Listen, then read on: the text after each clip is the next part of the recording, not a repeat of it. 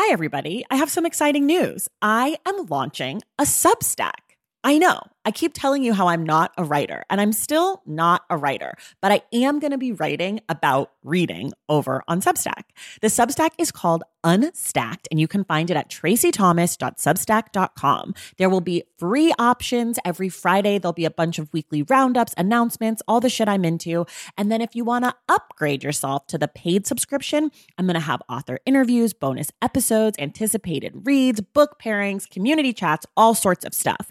So, if that sounds like something you'd be into, go to tracythomas.substack.com and join Unstacked. And of course, I've got a special offer for you. If you go to tracythomas.substack.com slash the stacks 10, you get 10% off your first year membership of Unstacked. You have from now until April 4th to redeem. Again, that's tracythomas.substack.com slash the stacks 10 for 10% off Unstacked.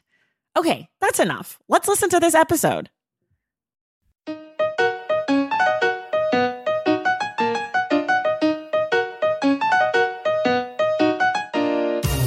Welcome to The Stacks, a podcast about books and the people who read them. I'm your host, Tracy Thomas, and today we have New York Times bestselling author and therapist, Lori Gottlieb. Lori's new book is called Maybe You Should Talk to Someone and is about her life as a therapist as well as what she learned from going to therapy herself. It's a beautiful look at humanity through the lens of therapy and connection. We're giving away a copy of Maybe You Should Talk to Someone over on our Instagram page. So make sure you're following us at, at the Stacks Pod on Instagram.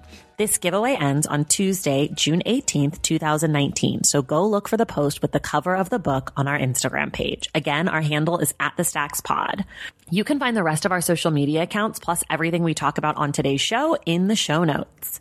Remember, if you're looking for a book recommendation from the Stacks, email us at askingthestacks at gmail.com and we could give you a personalized recommendation right on the air. Just send us your name and what you're looking for in a book and be sure to include a few books that you've liked or a few books that you haven't liked so much so we can find the perfect book for you. Email us at askingthestacks at gmail.com. If you love this show and want even more, check out our Patreon page and join the Stacks Pack. That's our community that gets you inside access to this show. You can join our virtual book club, find out guests in advance, get the inside scoop, and a whole lot more. So head over to patreon.com slash the stacks and check it out.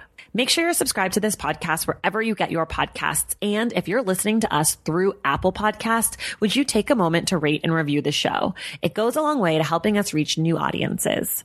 Okay, now it's time for you all to meet the wonderful Lori Gottlieb. All right, everyone, welcome back to the Stacks. Our guest today is psychotherapist and journalist Lori Gottlieb.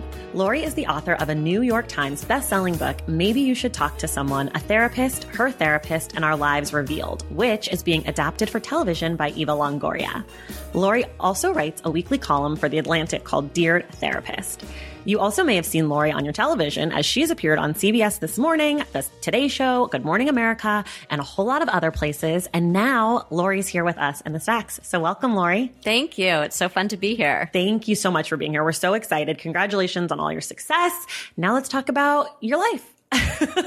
so, aside from all of that professional stuff, can you tell us a little bit about you? I know from having read your book, you're a mom.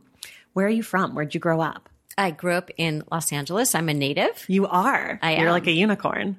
Yeah, I think so. I, you know, it's funny for me. LA is sort of like Mayberry, where I walk down the street and I see people from elementary school or high school. So I don't think I'm a unicorn, but for people who didn't grow up here, I seem like a unicorn. Totally. I mean, I, I've lived here seven years now. I'm from Northern California, but I still feel like when I meet someone from LA, I'm like, really? Whoa. Have you ever lived away from LA?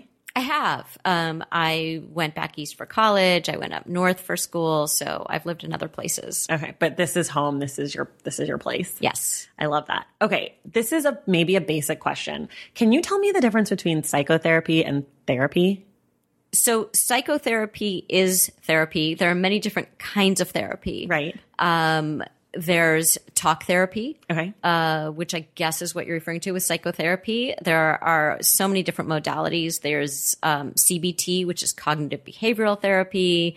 There's DBT, dialectical behavior therapy. Okay. Um, you know, there are there are so many modalities. Um, so I practice talk therapy. So talk therapy is like what most people associate with going to their therapist and talking about their day. Yes. Okay. Okay. Because I've heard the term psychotherapist used and I never knew. I was like, is that a different kind? It sounds like really intense.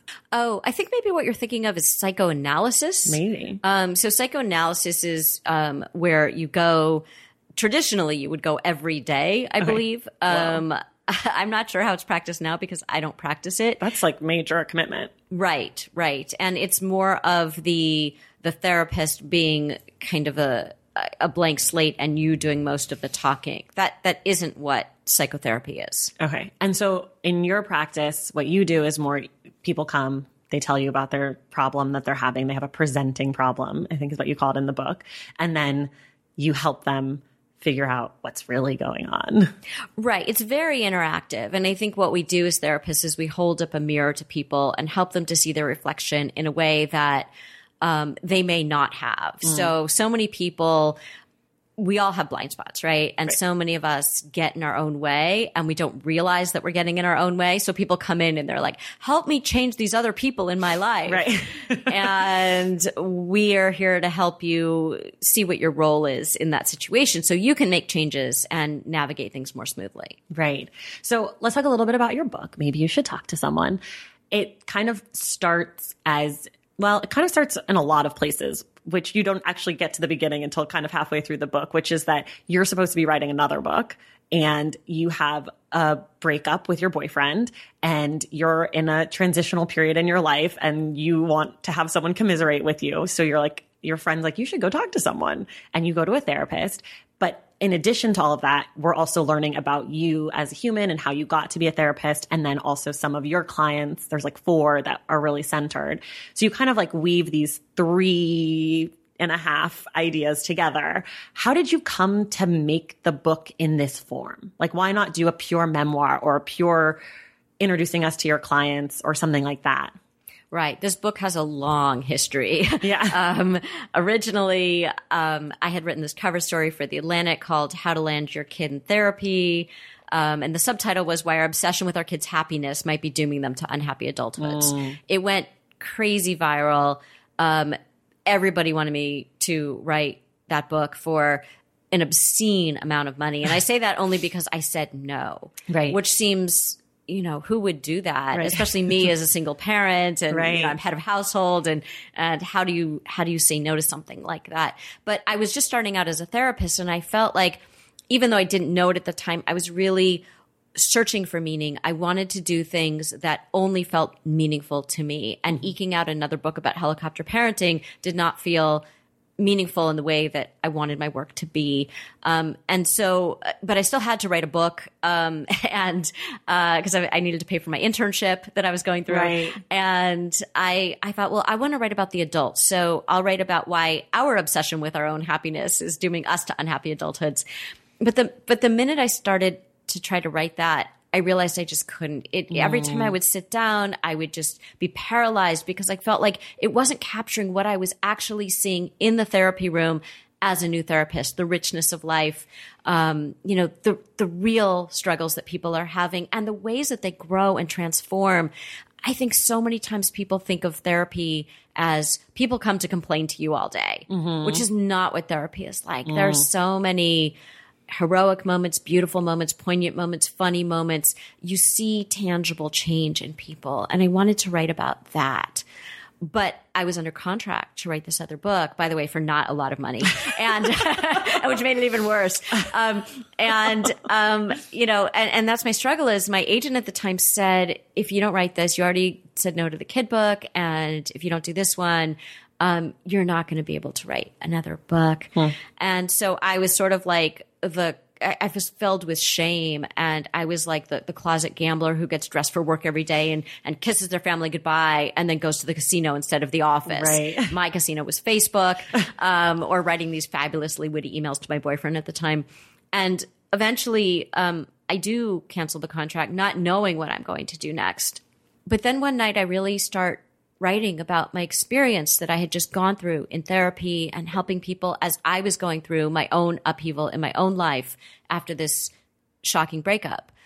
And I just started writing about it. And so I thought, well, I'm going to follow these, these four patients. But in the book, there's a fifth patient, and that fifth patient is me because I felt like, how could I write about them and all of their vulnerability and then hide the fact that I was going through this major upheaval in my own life? It felt disingenuous to do that. Mm. So we follow four people as they go through their therapy, and there are other people as well that you read about in the book. And then we follow me as I go through my own therapy and come out the other side. Can you write a sequel about Wendell going to therapy? I want to know what Wendell's like in therapy because I was just, that's your therapist. And I was obsessed with him because he just seemed like so quirky and great. And like, I just was like, I wonder what he's like when he goes to therapy. You know what's so funny about that is I've been on book tour and so many people have come out and talked about the fact that they're in therapy. And those people include when I was on Fresh Air and Terry Gross talked about her therapy. Oh my gosh. I was like, I want to see Terry Gross in therapy. Um, you know, Katie Couric talked about it. I'm not name dropping. I'm Right. saying this because Scott Simon did because all of these people are very public people. And yet, the more people who talk about it, the more normalized the Right. experience of struggling and getting through your problems and talking to somebody about them. It just, it seems so much more accessible when people say, I do that too. Right. Right. Well, so I've never gone to therapy before, but reading your book, I was like, I want to go to therapy. Like, I want to, I want to become a better human and like learn about myself and all that kind of stuff. So I definitely understand that. I do have, well, I don't know. This might be kind of political, but not intentionally. I know that therapy can be expensive.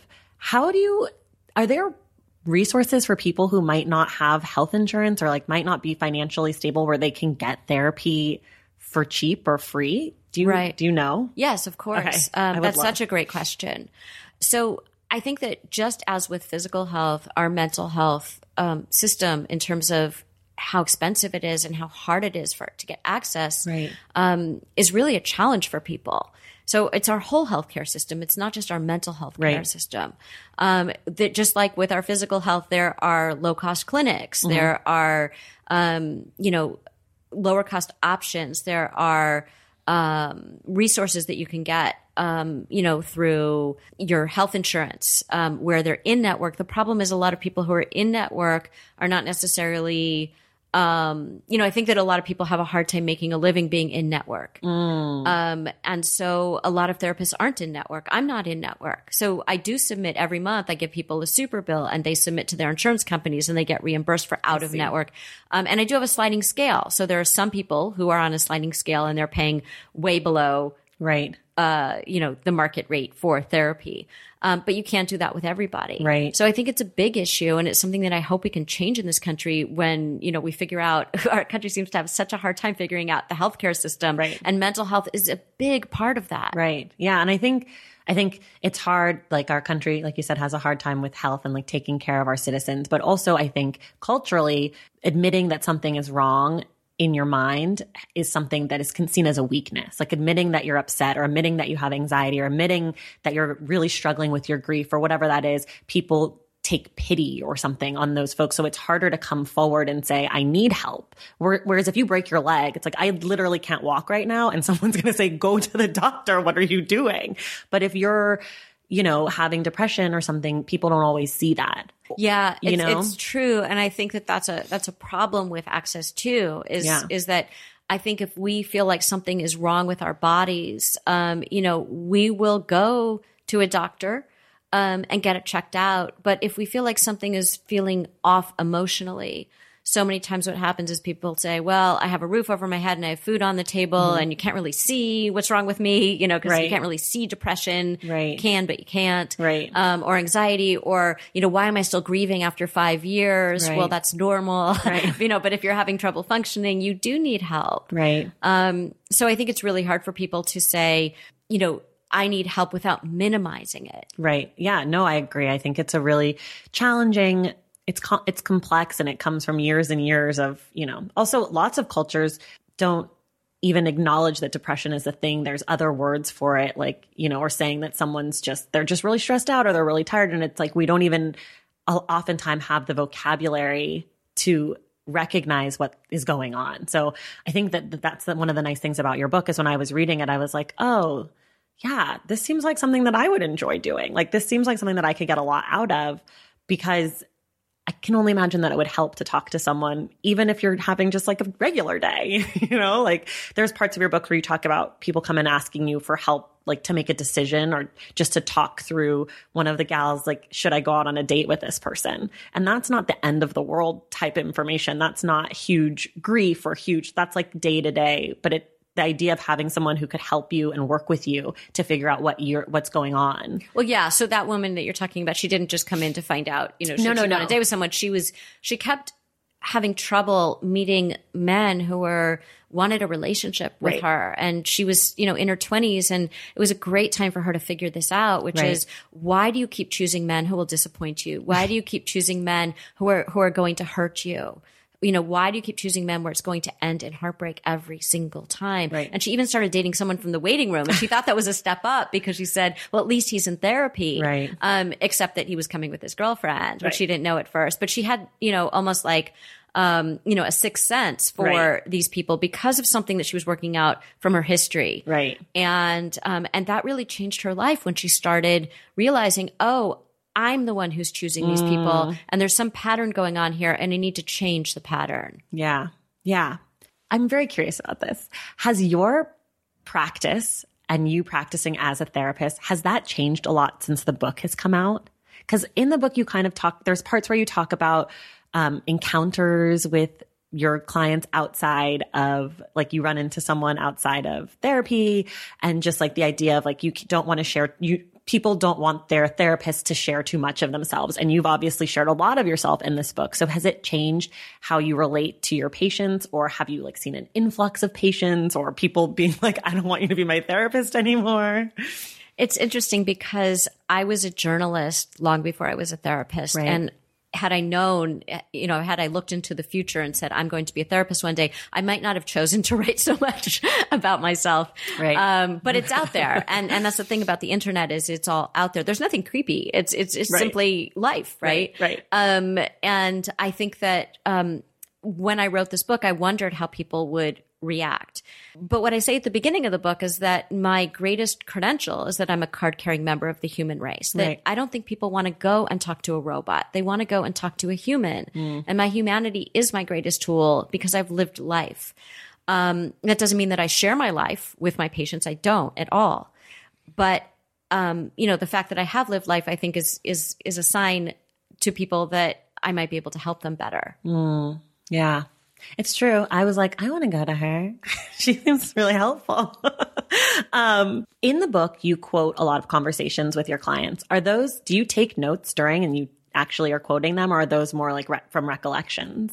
So I didn't write about anybody that I was currently seeing Okay. because I felt that um, that would be a conflict of interest. That I couldn't really go into a session and then while I'm doing my chart note think, oh, now I'm going to put this in a book. It, it felt um, it felt the lines would be very blurred there. So um, so this was all um, you know my my retelling of my experience with. Okay. Interesting. What would you say is the most surprising response you've had to the book? I think just uh, partly what you said about how many people now want to come see me for therapy um, now that I've bared my soul. Um, I think that the most, I would say maybe surprising in a good way is how many people have said, I see myself in these people that you write about and I want to go get help. Not necessarily with me, but Right. just that, that, um, or I understand something about myself better. How much this book has served is almost like a therapy session for people that they've learned, even if they're not interested in going to therapy, that they've learned so many things about themselves. This book, um, it's a it's a featured book in Costco right now, and and we always say it should be you know sold right next to a big giant box of Kirkland tissues and one of those boxes of highlighters. Because I think it's very emotionally moving, but also people are highlighting passages where they see themselves, and and I think that I really want people to start talking about emotional well being um, more openly. I want them to be able to have a greater sophistication in terms of understanding themselves better. Um, because the more we can understand ourselves, the more we can live a life that is more coherent with what we imagine. We won't struggle so much. Yeah. I, I take notes when I write, especially when I have someone I know is coming in. And I took a lot of notes on your book. There's a lot, there's just a lot of gems. Um, there's one character that I feel like I would be remiss if I didn't bring up, which was your character who had, uh, or your patient who had terminal cancer. Um, and that storyline was just, whew, it really, I, I just really connected obviously I don't have, I mean, at least to my knowledge, I don't have terminal cancer, but there's so much of what she was going through that I really connected with. And then when you suggested doing the unwinding of the miracle for our episode next week, I was like, oh, well, that makes so much sense to me now. Cause I was reading your book when we decided what book mm. to do mm. next. Um, but then in reading the unwinding of the miracle and connecting it with that part of your book, I was like, oh, there's just so much here. But that's the thing is that I chose four very different people to yeah. follow. So you have the woman we were just talking about, the one who's, you know, in her 20s and dating and dealing with that. And maybe she drinks a little too much and doesn't realize it. right. Um, and then you have this woman who, you know, probably wouldn't have come to therapy had she not been diagnosed with cancer, that she was very fulfilled in her life, um, right. you know, in her career. And she just married you know the love of her life and she you know had tons of close friends and very close family and um, she goes on her honeymoon and, and she thinks that when she gets back, you know, she feels this like little thing in her breast and she feels like, well, maybe I'm pregnant, which is what they wanted. Right. And, um, and it's not a sign of pregnancy. It's a sign of cancer, but the doctors tell her this cancer is very treatable. She doesn't have to worry. She's going to go through treatment. She'll be fine. And that is what happens until six months later, after she seems quote unquote cured, um, they find on her scan a different cancer, a very aggressive form of untreatable cancer. And she says to me, Will you stay with me until I die? Mm. And I had no experience doing that. And I didn't think I was the right person for her. And I told her that. Um, but she really wanted to come to me because she didn't want to be what she said she didn't really want to be immersed in in what she called the cancer people, mm-hmm. um, which was the pink ribbons and the optimism and the affirmations on the walls. And she said, right. "I just I can't even be in those rooms with the affirmations." Right. And um, it just was an approach that worked for her. And so we went through this experience together that was really profound and intense and horrible and beautiful and everything in between. Mm. Yeah. I mean, that just even you talking about it, I'm like getting emotional just thinking about it. It's just such a powerful part of the book. I mean, all the all of your patients and your story are all very powerful, but for me, I think that was the one that I was the like when we would end sections on on her, and then I'd be like waiting, like, is she coming back? Is that it? Is that like there was like a few times I was like, that can't be the end. That's not the end. Oh my god, that's not the end. There's more. There's more. Well, that that's what I was doing in the book though, is that I wanted people to experience these people the way I did, which was I don't mm. know after a mm. session what's going to happen. Right. So it's very much you're very much getting that behind the curtain view of of my life as a therapist, which is, you know, when she doesn't come back, I don't know if she's died, right? There's right. that scene in the book where, you know, she's late and I think, oh my God, she died. Right. And I'm sitting there not knowing what to do about that. And do I call her? Do I not call her? You know, right. do I call her husband? Um, do I wait? Is she just in traffic because it's LA? Right. Um, you know, which was probably the answer. um, and, um, you know, there, there are all these, um, you know, like with when, when another patient in the book, John, yes. who, you know, reveals this very sort of this mystery. I think, you know, all the patients are mysteries. I think we're right. all mysteries. And that's what, what therapy is, is they come in with a certain story and then we find out that there's more to the story and then there's a lot more to the story. And then the story turns and there are all these twists and you don't really know. Um, and when his story has a major twist, um, I don't know if he's going to come back. Right. And I really don't know. And I don't know. He left me with this huge cliffhanger. Right. Um, that I don't know what to do with. So I very intentionally wanted the reader to have the experience that I had. Mm, yeah. And I also think one of the other things that at least I picked up as a reader reading your book is, and I, I didn't know this for sure, and I'd always kind of thought this, but that you clearly really care about your patients. And I think that maybe there's this idea for people when they go to therapy that their therapist isn't a, another human, that it's like a doctor or someone who's like behind some sort of a curtain. But you can really sense that you feel strongly about the people in your book and just the way that you speak to them. And then also your therapist, Wendell, the way that like that you felt strongly towards him as well. I think that's really what makes this book really powerful is that there's like you said, that human connection between the people in the book. And I think that's really what,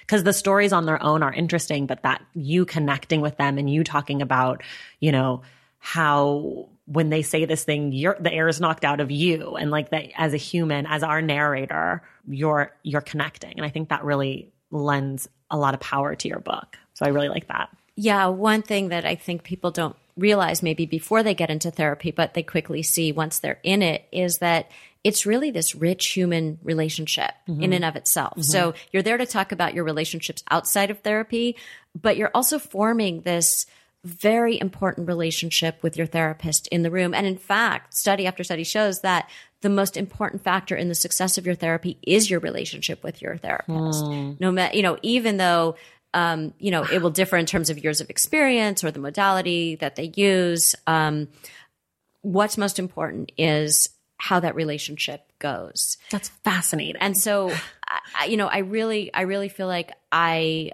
I wanted people to see that because I think so many people are afraid to go get help because mm-hmm. they think it's going to be a very clinical experience. Yeah. It doesn't, I mean, in your book, it certainly doesn't feel that way, which I think is to be applauded. Taking care of your health isn't always easy, but it should be at least simple. That's why for the last three plus years, I have been drinking AG1 every day, no exceptions. It's just one scoop mixed in water once a day, every day, and it makes me feel nourished and strong enough to tackle whatever else might come my way. That's because each serving of AG1 delivers my daily dose of vitamins, minerals, pre and probiotics, and a lot more. It's a powerful, healthy habit that's also powerfully simple.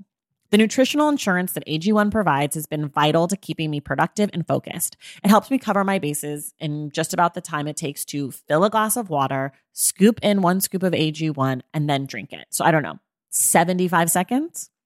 With the perfect mix of vitamins, probiotics, and nutrients from Whole Foods, I'm not stuck trying to assemble it all by myself, which would have considerably worse results. AG1 saves me all the time and hassle, and it has made such a difference in my overall mood and especially my gut health, among many other things. But don't take my word for it. Go ahead and try AG1. Let me know what you think. Whether you notice you're needing more nutrient support than you're used to, or you just need an edge for a tough workout, AG1 can be the ticket.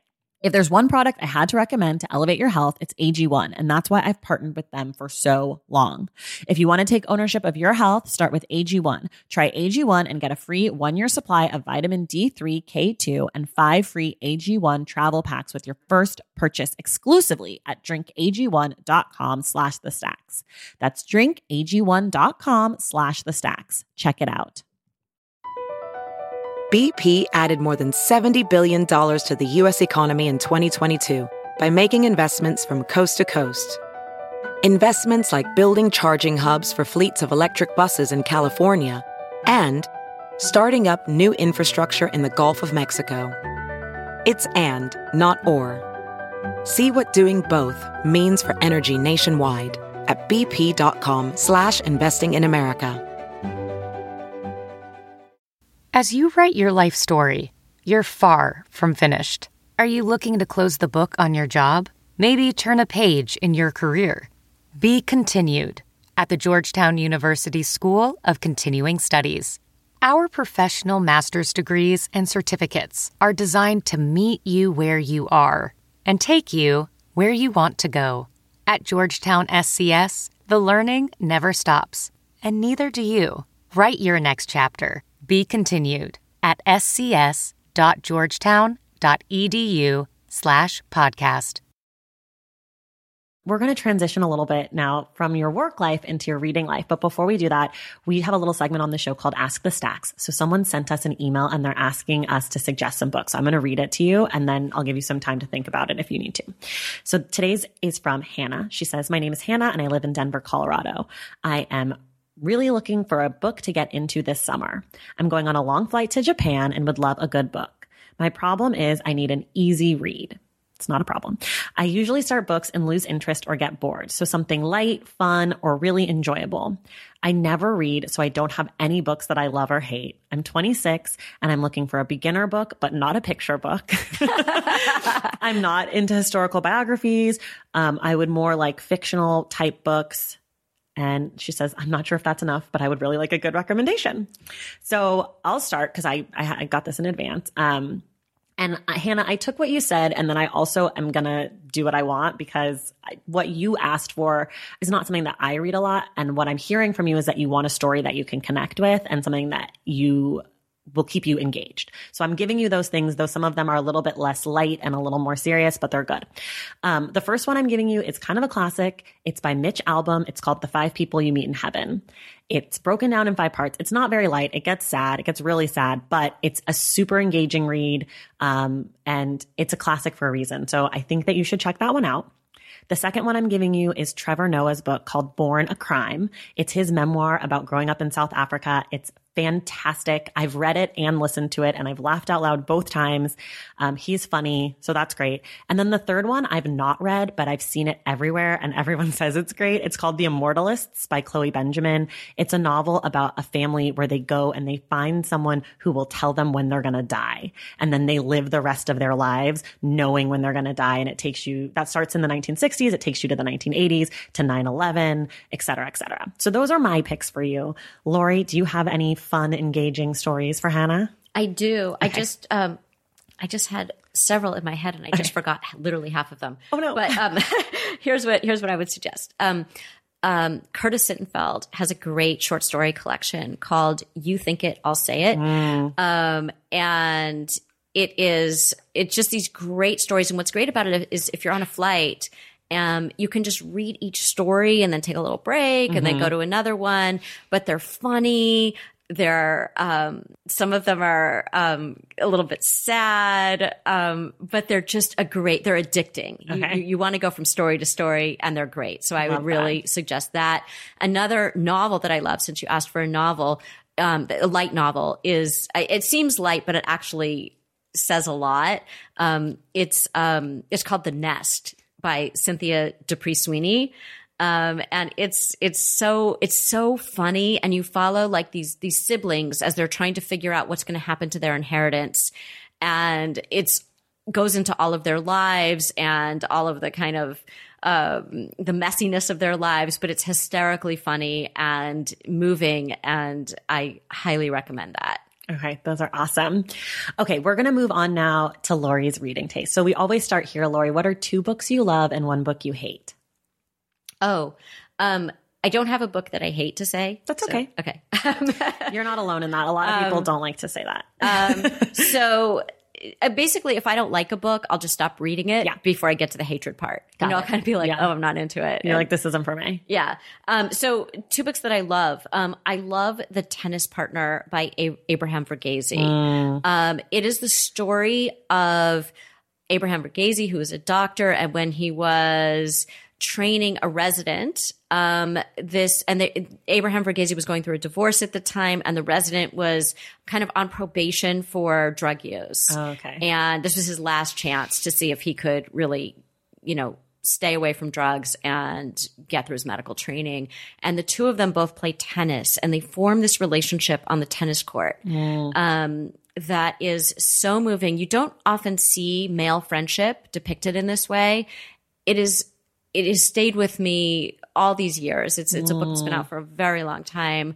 Um, and I recommend it to everybody and every single person I've recommended it to has said, thank you for recommending that book to Okay, I have to read this. I, you put it on the list of possibilities to do on the show, and we picked something else. But I, I read Cutting for Stone, and then I read his other book about when he was a resident and was treating AIDS patients. Oh yes, Right? I had, that one was made into a movie. I haven't read. I can't remember the name of it, but I read after I read Cutting for Stone, I read that. So now I'm like, okay, I'm going to work my way backwards through his library.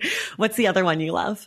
I love a man called Ove. Mm. Um, I just I love that sort of cantankerous, misanthropic protagonist Mm-hmm. um, who you know when you kind of chip away a little bit, where you start to see the humanity underneath. I feel like that's what I do as a therapist a lot, Mm-hmm. which is you meet people with all their defenses up, and then you get to know them, and you see you know, all of the humanity underneath and you see them kind of come out of their shells and, and join the human race. And so I love that character so much. You can't see Laura, but she's smiling really big. I just love it. I love it. Um, what's the last great book you read?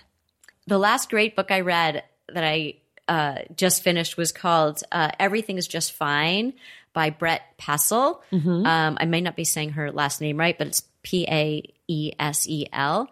And um, she's a TV writer, but she wrote this book about um, it's kind of a satire about all of these parents whose kids are on the same, whose boys are on the same soccer team, and it's this hilarious comedy of manners about what's going on with the parents and and and the soccer parents and how crazy they get. And I'm not doing it justice, but it is it is so spot on. If you're a parent, you will re- even if your kid doesn't do sports, you will relate to the parents in this book. It's fantastic. Wait, speaking of parenting, I just read a book. Um, it reminded me of the book that they wanted you to write first, your book about how not to land your kid in therapy called Small Animals. Did you ever hear of that? It came out last or two years ago by Kim Brooks. Yeah. She like left her kid in the car and then she gets like reported. And then I listened to it on audiobook. I thought it was fantastic. Yes. She basically is like, we're all really anxious about being a good parent because we're forcing ourselves to be anxious about being a good parent. And this is silly and our kids are suffering. And it's just really smart. And she like takes from history and it just reminded me of what you were saying earlier about the book you were maybe going to write one day. Yes, yes. Actually, the New Yorker came out with a, a funny piece right when I after I had turned down the parenting book, where they said another book about another book at this point would just be cruel, you know, because they make parents, some of them make parents Right, anxious, right? right. Um, or I think a lot of parents deal with their anxiety by just reading book after book as if there's a manual, Right. that will show you how to prevent your kid from experiencing the world, which is disappointment, sadness, you Right. know, struggle. right. And to get him into Harvard while you're at it. Right, right. all of those things. Um, anyways, how do you pick your next book? Like what you're going to read next? I I have books the way other I think other women have shoes. You know, like they're just I, I I don't even know. I need I need more space because I just have books everywhere. Um, so I'm always looking for my next book. Um, word of mouth. I read a lot. Um, you know, so I'll read you know reviews of books. Um, you just hear about them. They're kind of in the air. Um, sometimes I'll just what I, my favorite way to find a new book is to walk into an independent bookstore and just browse and just see what I pick up. And the booksellers are so great and they'll recommend things to you Yeah. that you might not have heard of. Yeah. Do you have a favorite bookstore? I've, t- I mean, basically any independent bookstore out that I walk into. I love that. Um, I do love also though, I love the Amazon stores too. Yeah. Um, because now you can physically go into a store. The point is that I love going into a physical bookstore where the booksellers are passionate Mm-hmm. Yeah. about reading and the independents though tend to know you as a person and they'll know your taste. Yeah, it's true. Like having a good local independent bookstore is such a treat. Oh, I love, I mean, in LA, I love Diesel. I love Book Soup. I love Vroman's. Mm-hmm. Yeah, I'm right by Chevalier's, so I go there a lot. Oh, They, yeah. They're right across from where I work. So sometimes I'll teach a class, I teach fitness, and then I'll go and listen to a book talk or something if someone's there in the evenings. Oh, yeah, they're fantastic. Yeah, they have a good selection. What's the last good book someone recommended to you? The last good book someone recommended to me was The Art of Misdiagnosis by mm. Gail Brandeis. It's going to sound like a downer, but it's it's it's fascinating. And it's Um, about it's about it's about um, her um, father committed suicide, and she's an adult with her own kid, and she wants to understand more about what happened. And I think that, you know, people say, oh, I don't want to read a book about suicide. Um, but it's really a book about a father and a daughter and the secrets that we keep in families and how we grow into our own identity as adults. Um, so she's dealing with herself as a parent and, and, and being married and all of those things. And, um, it's so gorgeously written. And it's one of those books that you can't put down that it's, it's, it's written in this very, um, like every chapter ends with some question that you that you want to see. Well, what's going to happen next? I love that. I love Yeah. that. What's a good book that you've received or the best book you've received as a gift? Uh, the best book that I received as a gift was called "The News from Spain" by Joan Wickersham, and it's again short stories. Um, it's interesting that I've picked two of those today, um, but um, they're they're these beautiful stories about this woman about i mean they're they're different protagonists in different stories but the news from spain the the story from the title um is um about this woman who I I don't want to give it away. Okay. It just it's it's a very it's a great story. All of the stories in there are great. I was invested in every single person in this book. I love that. Do you set reading goals for yourself? Um no, I except to maybe like go to bed earlier. Um, I read too much, if anything. Oh my gosh, what a what a great problem to have. At least for people who listen to this show, we like that and reading too much. Um, how do you organize your books? My that's really that's a great question because um, I love organizing my books. Okay. I know that sounds like a really nerdy thing, but I um, I organize them by genre. Okay, Um, so I can find things easily. got it. Do you have any particular genres that you love or that you are not so into? I really am not into business books. Like, like when by business books, I mean those books that are like, here's how you can be more successful, or here's right. how you can be more. I just, um, I find them really boring. Yeah. So, no offense to people who like them. Um, I just that that isn't going to be what I'm going to get. Right. What I'm going to sort of, you know, turn the pages Right, right. on. Any favorite genres? I love novels. I love short stories. I love memoir. Okay. How do you read?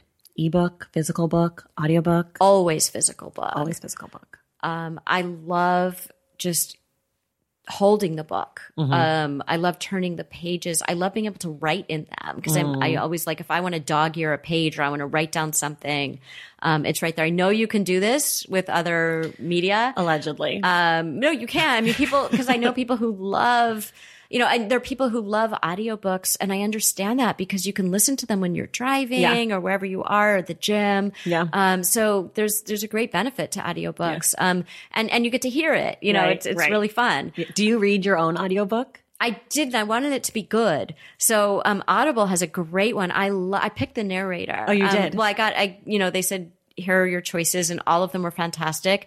Um, but this one narrator, um, Brittany Pressley.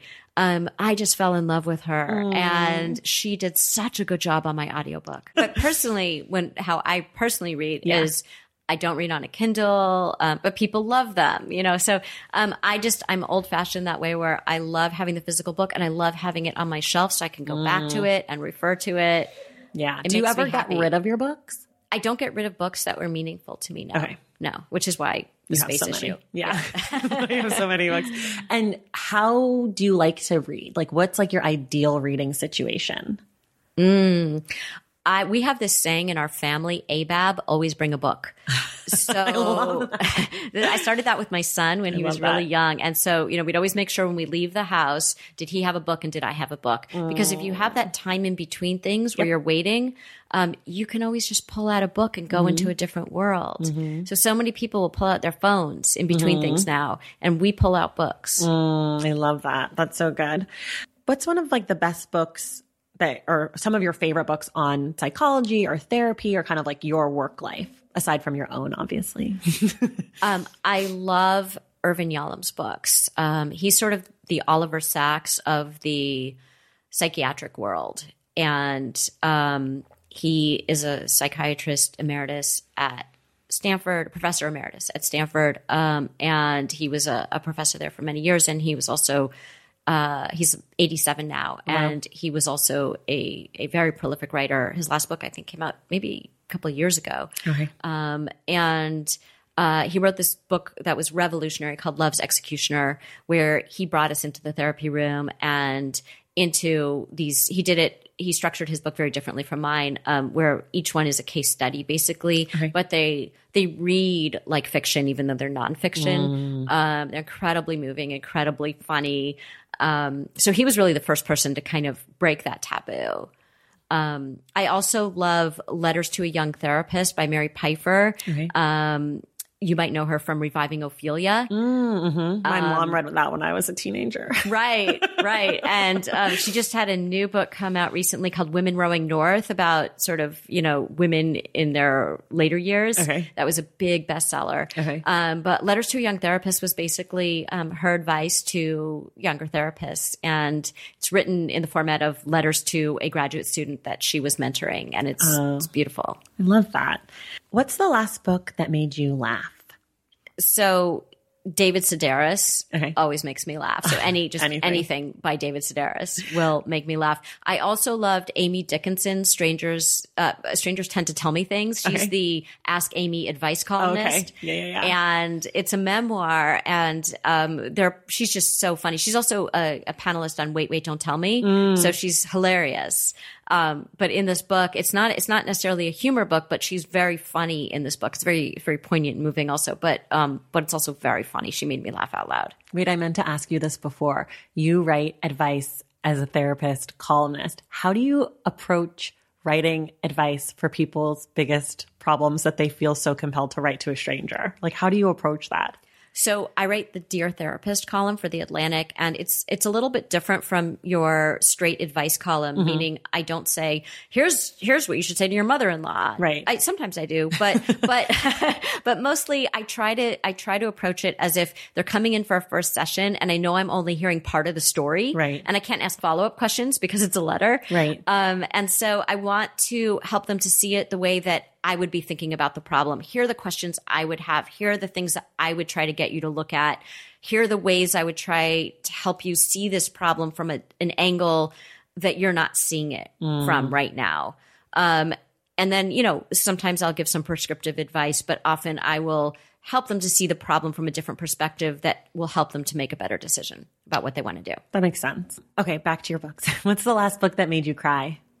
I'm thinking about that because the book that we're going to be talking about next time is um, called The Unwinding of the Miracle by um, Julie Yip Williams.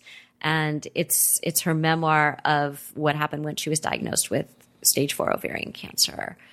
And um, was it ovarian I think it's cancer or colon, colon. cancer? Colon. Yeah, I was just saying, I Yeah. think I have that wrong. when you Colon said that, I was cancer. like, wait a second. Yeah, No, colon. no, colon cancer. Um, and um, and it's a it's a it's a devastating and also funny book. We'll talk about it. Yeah, we'll Um, save a lot of it We'll for save a lot for later. Sure. But another one that that made me cry was um, it was by Elizabeth McCracken, who most people probably know as a novelist. Mm-hmm. Um, and she wrote this book a long time ago that just slayed me, Mm. called um, "An Exact Replica of a Figment of My Imagination."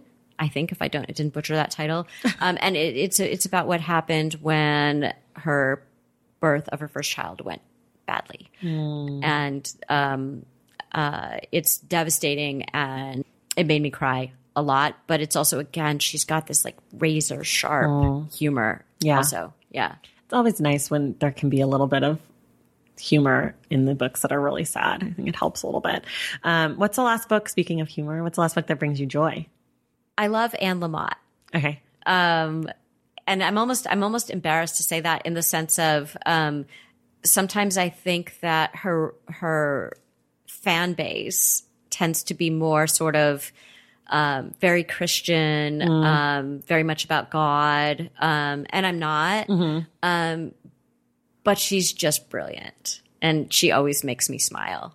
What's a book where you felt like you learned a lot? I love this book by Jerome Groopman called How Doctors Think, and especially as I was going through some health things myself, um, it it taught me a lot about when you go to the doctor. What is the doctor thinking as you're talking, and how does that impact how they're going to treat you and how you can get the best help?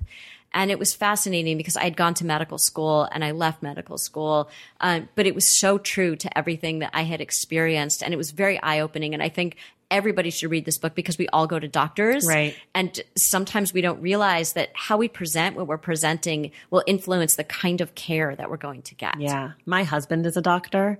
And so I sometimes will, he'll come home and tell me like stories about like this thing happened and this person said this. And, uh, and he'll tell me like, but they didn't know that da da da da da. Like you'll say that you are feeling this thing and then the doctor will be like, well, what, what symptoms do you have? And you're like, well, I don't have any. And they'll, they like can disregard it because they're so focused on like symptoms or whatever it is. Um, not that my husband disregards any of his patients. He's lovely. Love you. I know you're listening. but it, it, it being with him when he I met him when he was in medical school, so like going through that process too, it's really it changes the way that I think about when I now go into the doctor's office. Like I know like I start with my symptoms, I start with my this or my that, but it's true they think about medicine totally different than we do as a person feeling the pain or whatever it is that we're coming in for. Right. Well, actually, when I was at Stanford for medical school, they had this class, which was really unusual at the time. Now I think most medical schools have them. It was called Doctor Patient. Yes. And where they teach you how to really talk to your patient so that you're getting the information that you need. Mm. Because a lot of times when we go to the doctor, we don't know what's wrong. Like we know, oh, I maybe have some vague fatigue. Right. Or I have some vague, you know, achiness or um or sometimes we don't even know that something is a symptom. Right. Or how to say, how to describe what the Yes. pain is. Like, do you have pain? Like, yeah, is it sharp? Like, I don't know. It hurts. Yeah. I'm, I'm in pain. I don't know. Is it dull? Is it sharp? Is it throbbing? Is or like we Yeah. give too many details. Like it'll be like, do you drink? Well, I drink. I drink this week on Wednesday and Friday, and like sometimes I had these Right, kind of drinks. tuned out. And they're like, I don't care what kind of cocktail you had, lady. like, I will say in therapy, by the way, when when we ask people about alcohol consumption, um, you know, usually our, our standard formula is to just whatever they say, double it. Yes. Um, I think that's true for because a lot of people doctors. underreport. Yeah, I think that's true for medical doctors too. Um, so you know, um, anyways, that book sounds super interesting. I have to check that out. What is a book that has had a really lasting impression on you? Um, a book that I still think about a lot is called The Short and Tragic Life of Robert Peace by Jeff Hobbs. I just bought that. It's on my mantle right now. You're kidding. I just bought it. How like, did you hear ago. about it? I had. It's been on my list forever. I'm very passionate about books about Black people, and I, it had been on my list for a really long, or for a few years, and I just had never purchased it. And so I was on Book Outlet, and it's really discounted. well, so I heard about it because I went to Yale, Oh, okay. and um, this is a book written by somebody who went to Yale, and it's about um, Robert Peace, who went to Yale, but he was a black student there. Um, and he came from this uh, disadvantaged background, and he felt very out of his element, not academically. He was very smart, but socially, um, you know, he had had so, his experiences growing up had been so different from so many of the students there. And he really wanted to create a different kind of life for himself. Um, but he kept getting sucked back. And it, it is, it is such a, you know, and, and torn between these two worlds. How do I support my community? How do I support my family and not become someone different? But then also, how do I live a better life for myself and my, my eventual, you know, wife and children and whatever Right. I'm going to do? Um, and, um, you know, these, these, all these questions about worth and value and materialism and, um, you know, opportunity and access. Um, Right. and it was, and, and these two, and, and the author of the book was very good friends with Robert. And, Okay. and so it was about this friendship and, and how, you know, what happened to them. And it was, it's a beautiful, beautiful, horrible, you know, just tragedy of a book. I mean, not tragedy of a book, but tragedy of a life. Right. Um, told beautifully by the author. And, um, it stays with me to this day. You, you, you're gonna, I can't wait. yeah, you gotta I'll, read I'll let you know. I have to say, you, any person who ever writes a book and has you talk about the book should be really happy because you're selling all of these books so well. I'm like, oh my God, my list is getting so long. um, let's see. What's a favorite book from your childhood? So every Judy Blume book was I was a big Judy Blume fan. Um, it's funny because people are almost embarrassed to say that she's a really good writer. Yeah. I, I seriously like she's a really good writer. She also wrote a, a book for adults um, that Summer I that Sisters? I didn't read. I that didn't read it. Yeah, I think That's so. the only Judy Blume book I've read. Isn't that weird? oh, really? I only have ever read Summer Sisters. I never read and I it. loved it. I still have my copy. but I can tell you that she just, um, you know, she captured that experience of childhood of, you know, all of those ways that you feel about yourself and you're not really sure who you are and your parents don't really get you, but they kind of do and you love them, but also you feel embarrassed by them. And, um, and, and just the social dynamics at, you know, at that age, uh, at those ages. Um, I also loved Marjorie Morningstar. I don't know that. Oh, Herman Wouk. Um, it, it was W O U K. I might not be pronouncing it right. Um, it was it was like this book that I felt like I shouldn't be reading because I felt like it was like maybe a little too mature for me.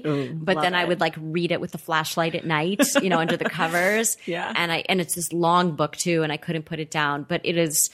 It's a classic. You should read it. Were your parents into reading? No. I mean they weren't not I mean meaning they they read books, but they were they weren't readers. Okay. um, at all. They were just not readers. I was, I was, you know, it was interesting because they would, we would like walk, you know, a few blocks away to like the local, you know, place to go, play, like street where all the restaurants were to go eat at night, um, like on a weekend. And I would always want to go into the bookstore. And they knew that. And they would take me into the bookstore and I get to pick out two books. and it was exciting. so, love but they were not, they were not, they, they read, but they were not obsessed with books the way I am. Got it. Do you have a book that you would assign in school, like if you were a high school teacher? I love having kids read I Am Malala. Um, I got to meet her. You did. I How did Cool. um, at um, the Aspen Ideas Festival um, a few years ago, and she was exactly you know how they say never meet your heroes. This Yeah. was not that. oh, that's so good to hear. um, and and I think having more kids read her story is really important. So I mean, there's so many books I think people should read. Sure.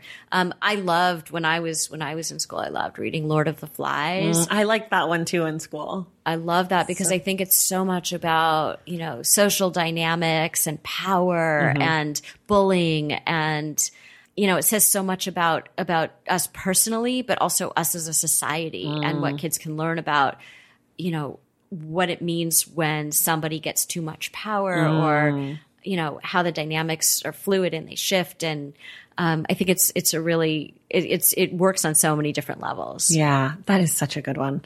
Um, were there any books that influenced you professionally to become a therapist or to become a journalist or anything in, along those lines? I think the two that I mentioned before, you know, I, Irvin Yalom's books Yeah. and I think Mary Pipher's book. Um, I think reading memoirs of people who were like Kay Jamison's book. Um, oh, what was it called? An Unquiet Mind. Um, about um, she is a I. I think she's a psychiatrist or she's a psychologist. I can't remember. Um, and she wrote about how she had this like manic break and, and was diagnosed with bipolar disorder. Um, this was written, I want to say like in the 90s. Um, and it's fascinating. And she's, you know, she's a clinician who's, who has, you know, her, her mental illness under control. Right. Um, I think those books were really interesting to me professionally that, um, you know, people, um, you know, to learn more about what it's like to have bipolar disorder, um, because I didn't, I didn't know what it was like in the same way until you read her book. Um, I just love reading. I think just reading memoirs of people um, and reading about life has helped me professionally. Yeah, that makes sense. I have two more questions for you. I'm just going to do two more. One is what is a book that you are embarrassed about having read? Because I we went through the question. I should tell you guys a little backstory. We went through the questions before crossing out some that Lori didn't have answers to, skipping some, whatever. And when we got to that question, she kind of had a smirk on her face, like I have an answer for that. Oh, because I, you know, when I was when I was thinking about it before, I thought I, I really there's nothing I'm really embarrassed to have read. Even when I, I read something that someone would say, "Oh, that's so commercial. That's commercial schlock." Like Yeah. I like it, and so like if I liked that book, I liked that book. Yeah. um, I'm not embarrassed about it at all. I think the one that I was embarrassed to kind of carry around with me at the time that I read it was "He's just not that into you." You're the second person to say that for that question. Really? Yeah. Um, it was actually a really good book. So I'm not embarrassed to have read it. I was embarrassed to walk around with it. Right. I think that that, so we talk about, I mean, we do this question all the time. And I think that one of the things about being embarrassed about a book, it isn't so much that, at least for me, that I'm embarrassed about having read a book or enjoy, or read a book, but that it's that I enjoyed something that when I went into it, I was being condescending about. Do you know what I mean? Like when I picked, like mine is always Fifty Shades of Grey. I secretly loved it. But when I picked it up, I was like, ugh, I'm going to read this filth and it's going to be so dumb and I'm going to hate it. And then I liked it. And so the embarrassing stuff is coming from me and my pre- preconceived notions and like what I think other people will think about me, not so much like a real sense of embarrassment. It's not like I fell down and like my skirt went over my head or something. You know what I mean? Like it's like I've put it all on myself, um, which makes sense. Like it's like you don't want people to see you enjoying this book, even though when you're reading it, you don't feel embarrassed. You're like, this is great. But that's the thing about reading is that I think that we read things that we read for pleasure, right? Right, right. Um, and we happen to learn things and we see ourselves in the stories and all of that. Right. Um, you know, but I think that there's there's nothing to be embarrassed about. If you read something and you like it, Yeah. why why is that embarrassing? Right, exactly. I mean, like, I have no problem admitting that I love Grey's Anatomy. It's like my favorite TV show. And I know that that's embarrassing for some people. It's a brilliant TV show. It's show. so good. I think it's amazing. But like, that's one of those shows where people are like, you still watch it? I'm like, yeah. And they just got picked up for a 16th and a 17th season. So that's where you can find me for the next two years on Thursdays. But I think that's not kind of the same thing about like my reading. I, my reading life is very serious. I read like a lot of serious stuff because I really like that when I read and I don't like as much fun stuff. But you know, so it's just, I, I guess the point being you like what you like.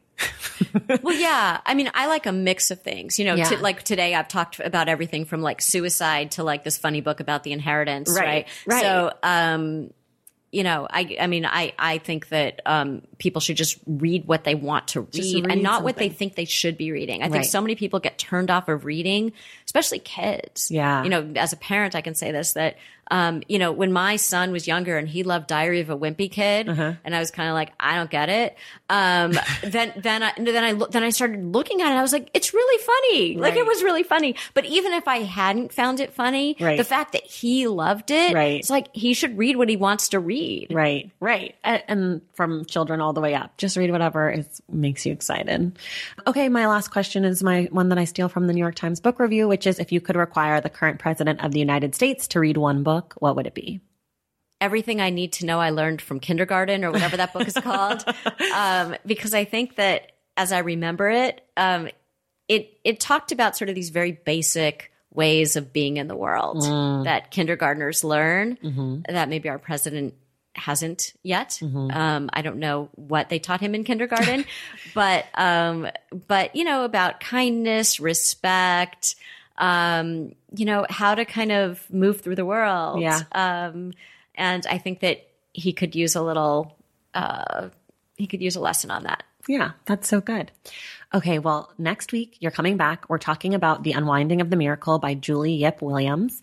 It's her memoir about her time at un- the unwinding of her life as she's diagnosed with terminal cancer, et cetera, et cetera. We'll get all into that next week. But before we go, anything else you would like to add, Lori?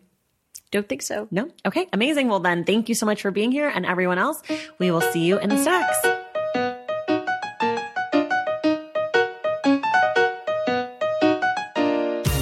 That's going to do it for us today. Thank you guys so much for listening to this episode. And thank you to Lori Gottlieb for joining us. Lori will be back next Wednesday when we discuss The Unwinding of the Miracle by Julie Yip Williams. I'd also like to thank Taryn Roeder at HMH for sending us a copy of Lori's book. Everything we talked about on today's show can be found in the show notes. For more from the Stacks, follow us on social media at the Stacks Pod on Instagram, at the Stacks Pod underscore on Twitter, and check out our website, thestackspodcast.com. Be sure to get your book recommendations read on air by sending us an email at askingthestacks at gmail.com. To join the Stacks Pack and get inside access to this show, go to patreon.com slash the stacks and join the fun. Make sure you're subscribed to this show wherever you get your podcasts. And if you're listening through Apple Podcasts, take a moment to rate and review the show. Our graphic designer is Robin McCrite, and our theme music is from Tagirijus. This show was created and produced by me, Traci Thomas.